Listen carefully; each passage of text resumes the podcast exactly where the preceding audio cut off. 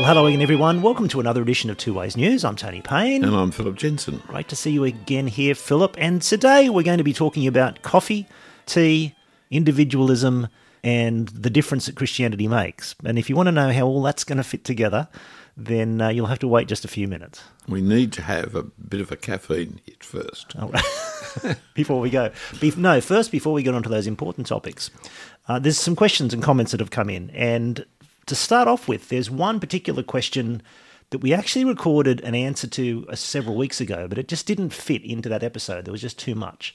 So I've kept it to one side, uh, and we're going to play it now, the question and answer. So you don't have to do anything. I'm just going to play the question and answer we already recorded. That's fantastic, isn't Yeah, it? This is this is an easy podcast today.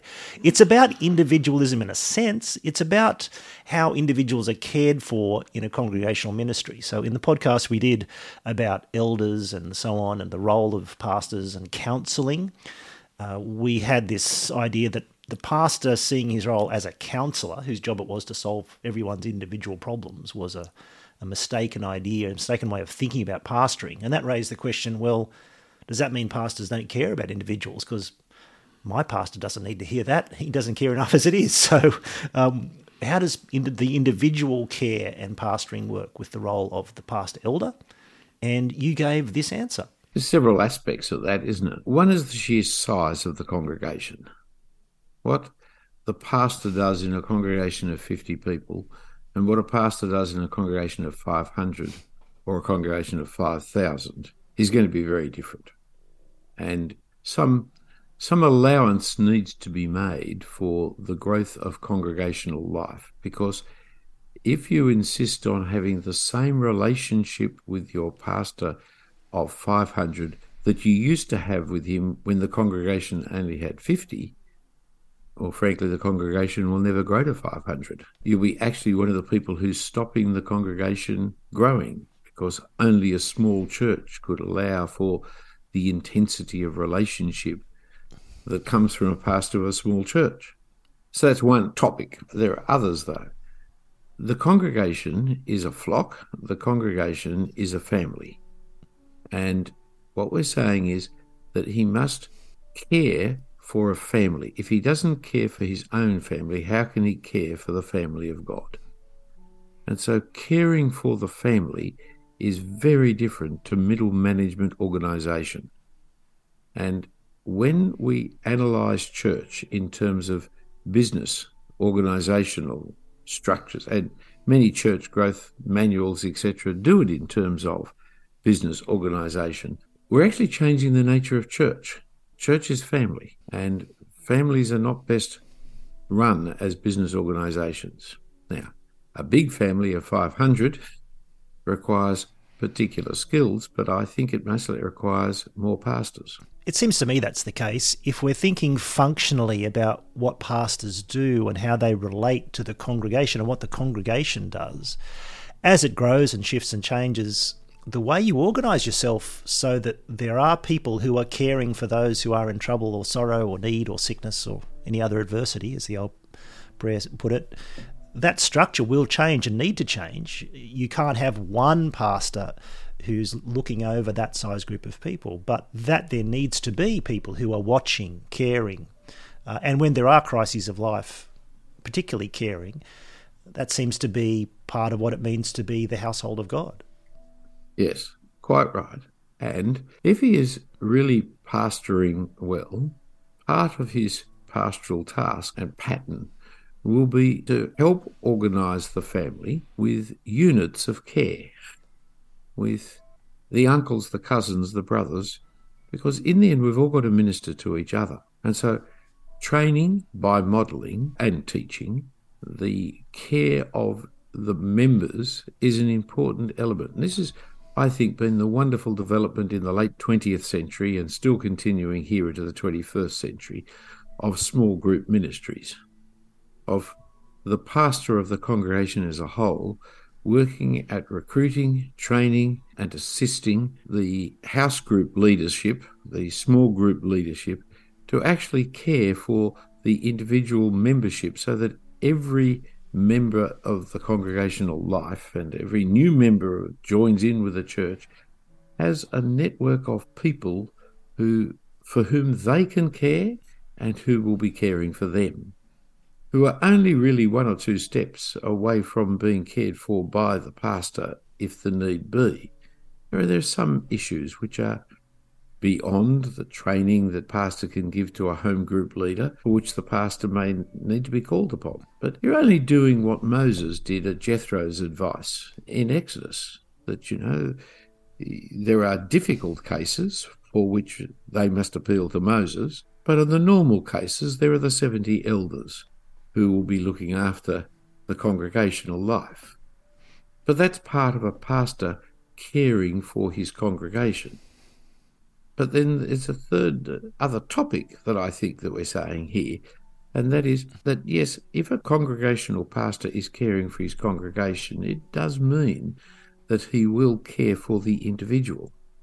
And so there are moments at which he will leave the 99 and go find the one and bring them back into the flock. And I think we said that the other day. I can understand the questioners coming possibly from congregational situations where they feel unloved.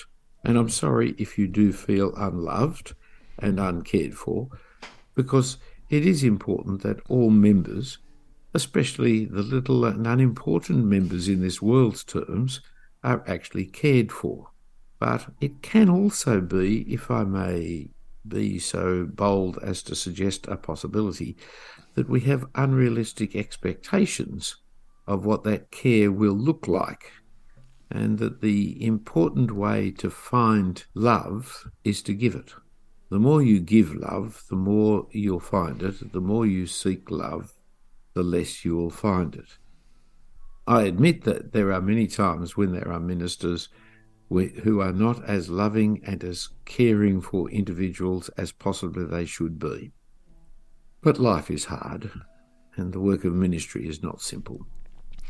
I think also it's possible, in a kind of ironic way, the desire or expectation that a single pastor will have this relationship with all his sheep and be able to have that individual personal counselling kind of helping caring role with every single person, in a way, also partakes of a of a very particular institutional or structural view of how churches should be organized, that they should be not too big and have one pastor who can have that role with every person, and that once you get past that size, it's no longer the kind of structure or church that, that I want to be part of. Whereas if we're saying that, that ministry is is not as structurally tight as that. You can't put all your eggs in one structural basket. As ministry grows, as, as we pray and hope through the work of the Spirit and the Word, it does. Different kinds of structures and forms of caring need to be evolved as as things grow, if we want them to grow. So, in some ways, sometimes the desire for the pastor to be the one who comes to visit me and help me is in itself a kind of it's kind of captive to a particular form of structure we have in our minds as to what church must be like. Yes, and it fails to use the the diverse gifts of the congregation. Yeah, exactly. Because there are certain people who will be able to help you with your particular issue, uh, and the pastor may not be able to. There are certain friendship relationships, encouragements that will come from one personality and one gift structure, one uh, abilities that you can't expect every pastor to have every capacity for every situation of life. But I don't think the church requires that. If he is encouraging the leadership of the congregation as a whole, who are encouraging all the members to care for each other, then he is caring for the individuals. But to ask him to have every answer for every individual situation in the congregation well, I just think it's ultimately a failure to recognise God's generous provision of gifts. Now, before we get on to today's topic, a couple of more things in the questions and comments category. The episode we did a few weeks ago about singing, especially about how the congregation is the choir and how theologically, as Reformed evangelicals, that's how we th- should think about congregational singing. We should think of them as the choir. That perhaps understandably, provoked a few questions and No, comments. Really? Yes, Music really. causing division? I can't believe it. Can't believe it. We had some great emails, and I'm just going to read a couple of them. John, for example, wrote in, and this was similar to a couple of other emails we have, um, to say this essentially that agree with our point. Of course, the congregation is the choir, and you can overpower the congregation with volume and with a wrong theology of what you're doing. But he thought in, in rushing to make that point, we overlooked a whole series of other problems that are just as important, if not more important, in congregational singing and why congregations don't sing. And how about I just read some of what John says? Good. Uh, I visit many churches, he says, and I see many reasons why people are not singing.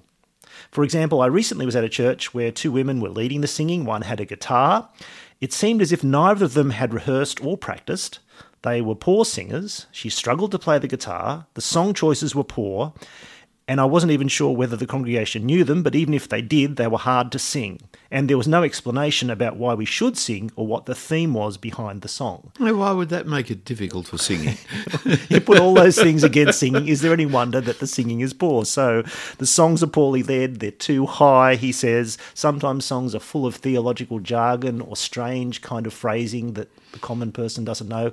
Whether it's the kind of more common, everyday, modern sort of jargon or um, washed in the blood. We're all washed in the blood. what does that mean for the average newcomer? Yes. Or when we sing "Come Thou Fount of Every Blessing," which has the word "thou" in it. Ebenezer. Here The- I raise my Ebenezer. Here I raise my Ebenezer. Every Sunday that I sing that, I have to go back to the dictionary and look up what the Ebenezer was again. So that doesn't help. And even in some of our favourite classics like Rock of Ages, cleft for me. Cleft is not a word that the modern person understands. And so uh, John's mentioning there's all sorts of reasons why our singing is also not as, as good as it could be. And much of, it, much of it has to do with putting time and energy into, into rehearsal, into practice, into thoughtfulness, into training musicians, thinking about songs. And especially, he says, the songs we sing are often too complex.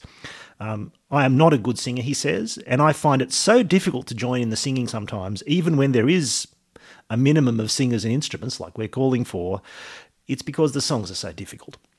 And so um, John makes some excellent points there, really, that just complement the kind of things we were saying. Don't disagree with that at all, John. There's all sorts of reasons why congregational singing doesn't work. Uh, volume is not the only one. Uh, in fact, you can have churches where there's a bit of volume happening from the front, and if all these other things are in play and the congregation has the heart to sing, there'll still be good singing.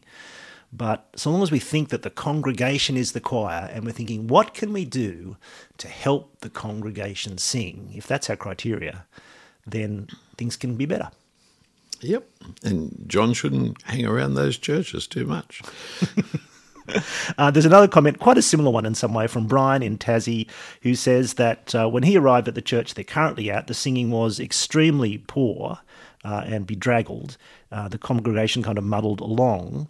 And um, what made the difference was a couple of people, his wife and himself, who had some musical training and who could lead simply from the front, provide some enthusiasm and some backup. And now, a few years later, and down the track, we have a congregation who all sing with gusto and are able to join in with the singing. I And think so- one of the most important bits of that is he says, with enthusiasm. Hmm. Enthusiastic leaders will always make progress for the congregation. Indeed. And so he says, I hear what you're saying, Tony, about only needing a conductor, but perhaps you need a little more than that for congregations to actually join in and enjoy the singing. And um, I'm, think that's a fair point. In sort of wanting to scale back from these huge bands and their massive volume that overpowers, I'm saying a choir doesn't need much, but it does need something. And Yep. depending on your context, of course, you need that which is going to help the congregation sing. So thanks for those questions and comments, and do keep them coming. We love hearing from you. And we do say questions or comments. Um, both of those emails were more in the way of comments than questions, and we really love receiving those as well because you can only say so much in a podcast, and we're only fairly fallible kind of people. So hearing your comments and corrections and amplifications and extra ideas is always very helpful. So thank you for that. But Philip, today I want to talk about the fact that the other day you accused me of being a coffee snob. Which you are. Well, of course. But what's wrong with being a coffee snob? I like my coffee a certain way. So what's wrong with loving my coffee just the way I like it? Well, because it's antisocial. You're not drinking coffee with me. You just happen to be drinking coffee at the same time as me. I see. But you can have your coffee and I can have my coffee. Yes, we can do that if we like, but wouldn't it be better to share our coffee? You mean from the one pot or something like that. Yes. Well, we That could do how- that. That is how traditionally our community drank tea, drank coffee. We had things called pots, and you had a teapot, and everybody shared of it because no one was more important than anybody else, and nobody's taste was held as so significant. And well, it was good just to drink the common drink of everybody. A common cup, you might say. Yes, although with a common cup you have the trouble of transferring germs. A pot doesn't do that. Quite so. So you're saying that something has changed in the way that we drink coffee now from how you remember us drinking coffee Well, how I still drink coffee from a pot. if, if I get a chance to, yes. Would the same be true of tea? But, but oh, absolutely. But you know, you go to a shop and there's huge queues waiting for the coffee because everybody has to. The barista has to make it. Uh, He's not a coffee maker. He's a barista. He has to make it, or she has to make it separately for each individual. And so we all stand around waiting in our isolated frustration, waiting to be able to drink our own coffee our own way. It's terribly antisocial. And as I was saying, I guess just to defend the coffee snobs from being no different from the tea snobs, we we always used to drink tea from a pot as well, and some of us still occasionally do. But now we have 37 different varieties of tea bags, and we all have our own particular lemon ginger with a with a twist of cranberry that we have for our tea uh, in much the same sort of fashion. Yes, that's right. That's right. It's it's got to do with wealth and affluence. It's got to do with snobbery. So, what's wrong with each individual person having what each individual person wants? Surely don't- that's kind of just freedom. I don't think it's the essence of uh, sin, but when you say it like that, it's the essence of freedom. It's not so different from the word autonomy, which is a word for sin. So you're saying the, the individualism of how we consume our coffee, want our coffee to be just the way it is, go to quite some trouble, spend a lot of money on machines and on individual coffee. In one sense, and I'd like to say it's an improvement in coffee. You would. And it is. It's. I'm sorry. It's not a matter of opinion. The coffee is just objectively vastly superior than, than the muck that used to be served out of pots years ago. But it is interesting that it it indicates a, a fracturing of our culture and society into an individualism that's different from when you all shared coffee from a pot. Why do we eat meals? So from coffee to meals, well, we eat meals to uh, to satisfy our hunger. Yes. And uh, that's the point. That's what you call a teenage boy who stands in front of the fridge. When you ask him a question, he grunts because you're interfering with his grazing from the fridge. Indeed. The reason for a meal has to do with fellowship. So people say, Oh, I'll have a coffee with you. But when you get there, you don't have a coffee with them. You have your coffee, I have my coffee. And so we're really not actually sharing a coffee. And so when we have a meal, we all sit down. I read my newspaper, you read your telephone, and we, we at the same time got the television in the background. And so the very essence of of sharing together has been lost. Yes, food is consumed, but that can be done by the teenager in front of the refrigerator. So the point you're making, if I understand it, is that our technological progress and the explosion of options we now have in every single facet of our lives, there are products and services that we can individually choose and adapt to our personal preferences and wants. That this individualized consumption of technologically provided options actually drives us apart and destroys something valuable, which is community, it's relationship. So individualism plus technology is pulling us apart. Uh, you could put it that way, yes, uh, that's part of it. And fascinating set of words that you use there opportunity and materialism. It's got to do with wealth, it's got to do with technology. The economists call it opportunity cost. You know, you, you choose one thing, but in the choosing of it, you forego several other things that you don't even notice necessarily you're foregoing them because, well, you're making a choice. And so I choose to watch this particular show on my streaming service. At the same time, I'm choosing not to sit with other people and watch their show, or indeed go out with the whole society to a picture theatre and watch it together. Uh, we're, we're just doing my own thing, and I'm choosing against other things. I'm foregoing opportunity costs that I don't even notice that I've done. But it's not against technology itself. The technology's improved our lives in just so many ways it's hard to count. I mean, the world we live in is already different from the world I grew up in, uh, different to the world my parents or my grandparents lived in. You, you don't have to go very far back in history.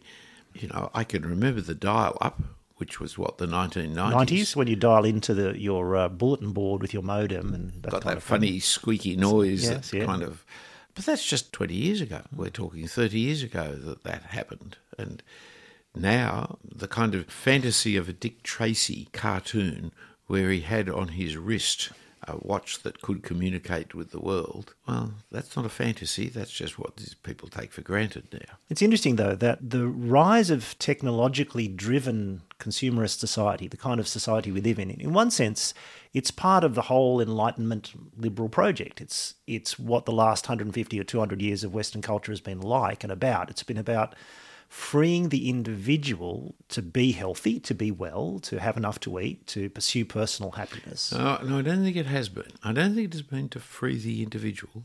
I think it's been to give to humanity those things that you're mentioning. But the side consequence of it is individualism. See, we want more people to be fed. We want fewer people to die of starvation. We want all people to be able to live out their three score years and ten. But the process of doing it has, has focused on individualism. I think the two are, are closely connected. I, I don't think the modern technological project started with a group of people in, the, in a room saying, "How can we feed? More, how can we feed the world? How can we do some great thing for humanity?" It started with people seeing opportunities to provide money. make more money, to provide something that people wanted or needed, and in so doing to make profit. And the reason you would invest in in creating this new technology and was that it would do something for people that they couldn't do before, Yes. and that would make me money. And that was that's how the whole modern free market liberal economy works by having incentives for people to invest, to innovate, to compete with each other, to find better ways of doing things, to solve problems people have, to provide something that solves a problem someone has Yes. or a want that someone needs. You stimulate a whole economy of people doing this. And But in the process, you concentrate on individuals. Exactly. In the end, it becomes how can we funnel down to meet ever more precise individual needs and wants and find new markets by persuading people that you now need your own tea bag Yes, rather my- than well, my streaming service or my uh, the newspapers, etc. That they are paying attention to what it is that I'm watching, so as to be able to tell me other things that I would like to watch. I may say they nearly always get it wrong, but they still have this idea that in the thousands upon thousands of people who are on their streaming service, they are serving me individually. Now, as you were saying, it's good that we recognise that the growth in technology is tied up with individualism as it is, has been of enormous benefit to countless individuals. Uh, the statistics are extraordinary. In the year 1800, uh, there were about 1 billion people in the world, more than 90% of which lived on less than a dollar a day. It's higher than 90%. It's, it's hard for us to imagine how utterly impoverished the world was in the year 1800 how little most people had, even just in the way of things to survive. Less than a dollar a day in contemporary terms is, is almost nothing. A lot of people starved in the world, and life expectancy was astonishingly shorter than it is now, um, something like half what it is now. So, in the period of 200 years, the, the change in those statistics is mind boggling. And what's more, in the thousand years before 1800, it hadn't changed much at all. That's just the way human beings had always lived. Most people struggled. Life was nasty, brutish, and short, as Lord Byron, who was it who said that? Anyway, some famous person said. Whereas in the 200 years since then, um, not only are there six times more people in the world, six billion people in the world, but now instead of 90% of the world living on less than a dollar a day, 90% of the world live on much more than a dollar a day. And the number of people in that kind of absolute grinding, starving, awful poverty, the percentage of people in the world is, is vastly reduced. And not only are the 90% of the 6 billion people living more uh, healthily and, and well, they're living for longer, they're consuming and having far more products and services of every kind.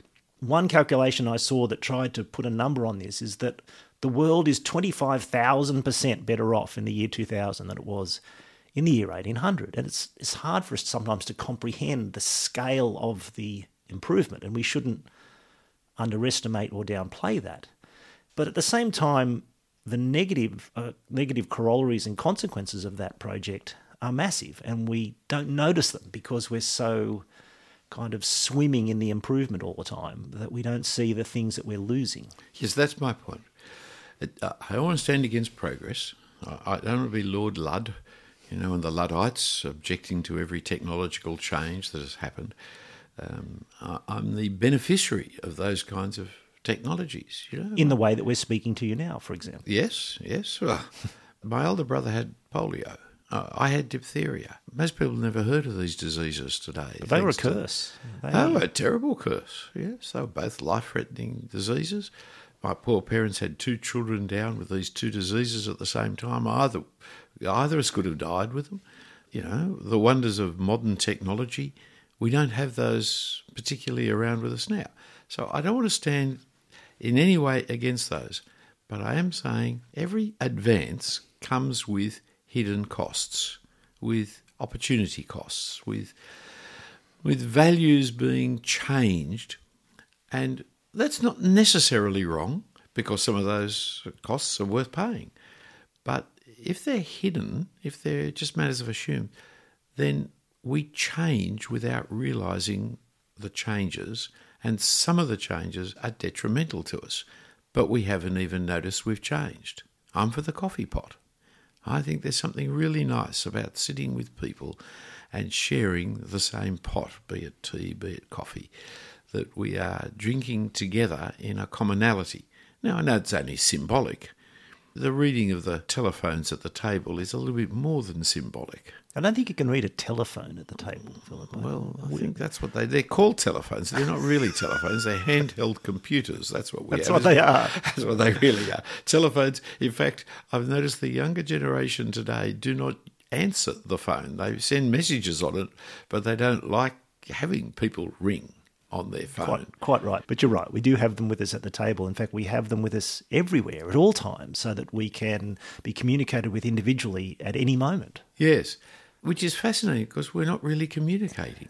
Which is, we've got electronic personnel that we are in touch with, and we take them everywhere. I haven't needed to take a telephone to a football match for nearly all of my life. Now that I have this incredible piece of equipment whereby I've got the the libraries of the world in my pocket, why do I need that at a football game? What is the point of why do I need it at church? I've gone to church for 70 years without one. Why do I now feel kind of naked and I've left something behind if I haven't got my phone? And of course, as soon as I arrive there, they say, now make sure you turn your phone off. And I think, well, why did I bring it if it's turned off? What's worse, when I get home, I forget to turn it back on again. Well, that's not worse. That gives me some peace. But you know, what, what are we carrying this equipment around for? To be in communication with people with whom we're not communicating. So I guess the question is, what should we do about this? If we see that technology and the prevailing individualism of our culture are kind of a marriage of great convenience. The, the technology enables us to be more and more individualistic in our choices.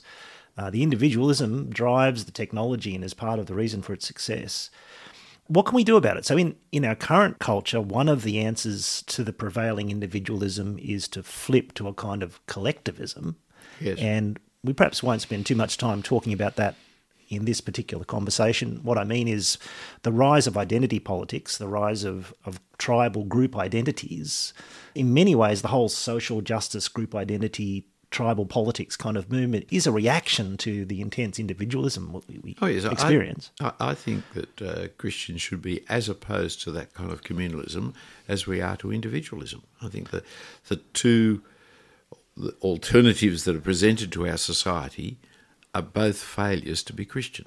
Indeed, and it's funny how we tend to flip one side or the other, hmm. um, and, and it's like the silly argument between socialists and capitalists. It's a silly argument because they're both greedy. You know, one's full of envy, the other's full of greed. They both have a way of trying to understand society and the world and advance things. They both fail to see that they have a totally materialistic worldview which will never work either way. Christians really can't be capitalists or socialists because we have something far greater than either of those false philosophies. How would you describe, in terms of the individualism and collectivism that we're sort of opposing to each other here, and we're particularly today talking about the the perils and disadvantages of, of individualism and its especially technological individualism. What's the Christian response then if it's not to flip to collectivism? How about this for a, a neologism? We're relationalists. Relationalists. Define relationalist. What do you mean? We are born, we are created and born into the context of relationships. We are made for relationship with God, we are made for relationship with each other. We find our identity and our purposes, our morality, our meanings in the context of relationships. But relationships need to be nourished as reality. It's not that we're in a commune that never communes. See, commune and communalism are very wrong words. People talk about being in a community, but they're in a community that never communes, that never meets with each other. That's not a community. That's a, a shift in the meaning of the word, which is indicative of the problem that I'm talking about. The, the nature of meeting with people and relating to people, befriending people, loving people, and being loved by people, that is what life is about. But so much of our technologically driven individualism is anti relationship. Indeed, we could also say much of communalism is these days too, but like you say, that's another podcast, another day.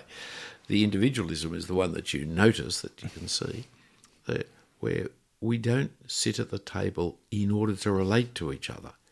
We sit at the table to watch television together, or now to read our whatever it might be we're reading to to, sc- uh, to scroll our social media page and see yes. what the latest funny thing is that somebody yeah. has, has put up there. We don't necessarily even wait for each other when we come to the meal table, which, of course, when you talk about the Lord's Supper in 1 Corinthians 10, waiting for one another, not one person being hungry while another person's eating too much, one being thirsty while another is, is drinking too much. The nature of love comes in a meal expressed by people sharing together. Because relationalism, in sort of biblical or New Testament terms, is is the expression of love for the other person that wants what is best for them, that sees all that is good for them and in them, that seeks the good for them, and therefore is always looking outward from myself to another person and to other persons.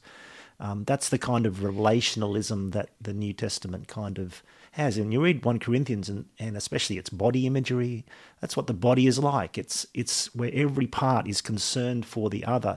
It's not that we're a collective, like a, a, a, set of units that are just in a big collective. We're all different. We're an elbow, we're a nose, we're different things, and we're all seeking the good of the other and the common good as both individuals and as a related community of people who are all caring for each other. And in a way, in a, the way the church functions, in a sense, is a great picture of what's different about Christianity. Yes, yes. And I hate to continue with your view of my uh, eating and drinking habits, but you see, I love fast food.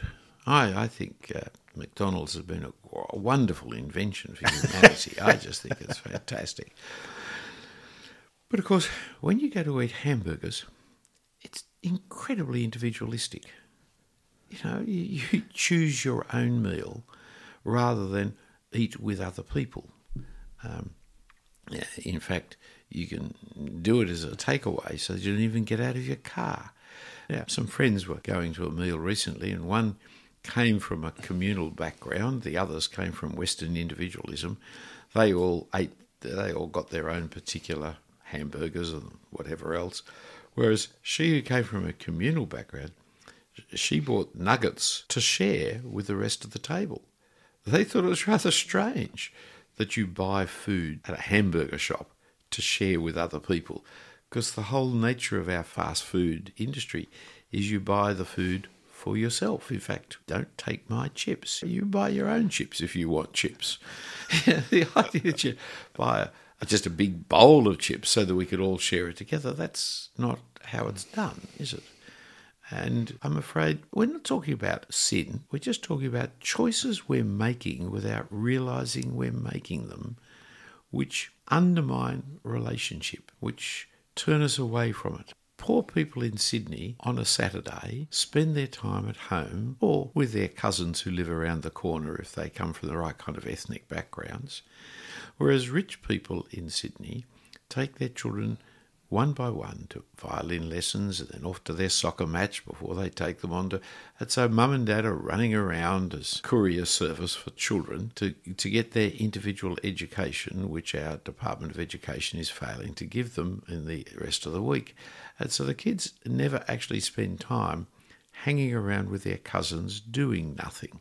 The, the idea of just time out to relax and to spend time in friendship is not part of the program. That's a sad loss, especially one that has not been thought about. We've talked about phones and meals and all kinds of these small examples. But what we're really discussing is an approach to all of life that prioritizes what my old ethics lecturer Michael Hill used to call mutual love relationships. In fact, he used to go on about relationalism or interrelationalism, as he called it, as the distinctive Christian approach to to how we think about all of life, do that which promotes a relationship of love with other people. And if that's your ethic, as it were, then you won't go too far wrong as a general principle. And I think he's onto something. Yes. And so it's it's not as if in this conversation we're wanting to necessarily just critique eating habits and TV viewing habits and so on, but they're little examples of an approach to life that shows how things have changed and we've lost certain things or forgotten to or stopped focusing on, on relating and loving other people and become victims of, of an unspoken kind of individualism that's being promoted to us all the time. Even church going.